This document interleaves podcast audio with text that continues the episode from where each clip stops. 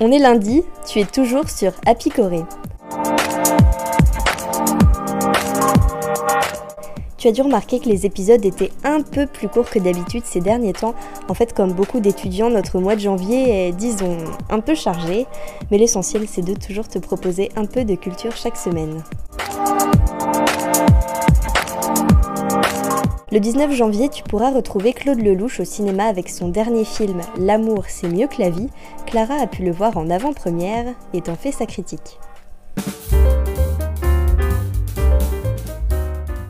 Pour son 50e film, Claude Lelouch annonce clairement la couleur. L'amour, c'est mieux que la vie. Toute la morale du film tient dans ce titre. On retrouve Gérard Darmon, Sandrine Bonner ou encore Kev Adams.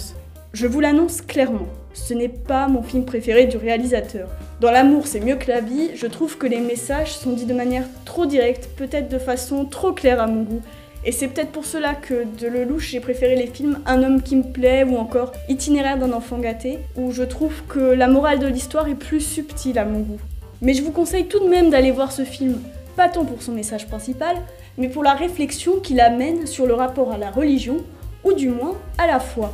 Je ne vais pas vous spoiler le film, mais on y trouve un mélange de réalisme et d'irrationnel.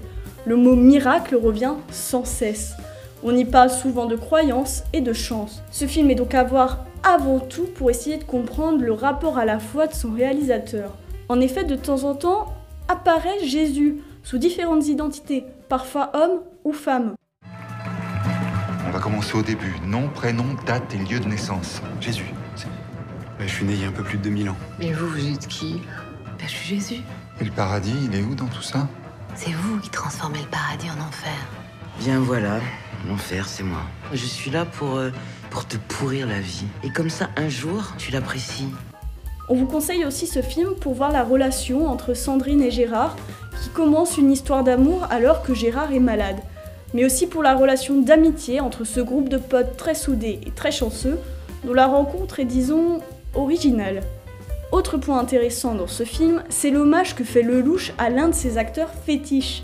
À nouveau, pour ne pas vous spoiler, je ne vous dirai pas lequel, mais c'est beau et plein de tendresse. On retrouve cet acteur grâce à des archives d'autres films, ce qui accentue l'aspect touchant de cet hommage.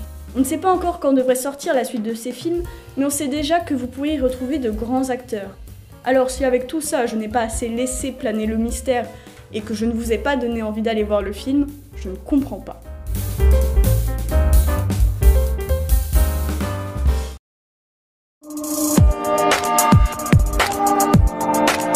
C'est la fin de l'épisode 16 d'Apicoré. Comme d'habitude, on attend tes retours sur Instagram et on te dit à la semaine prochaine.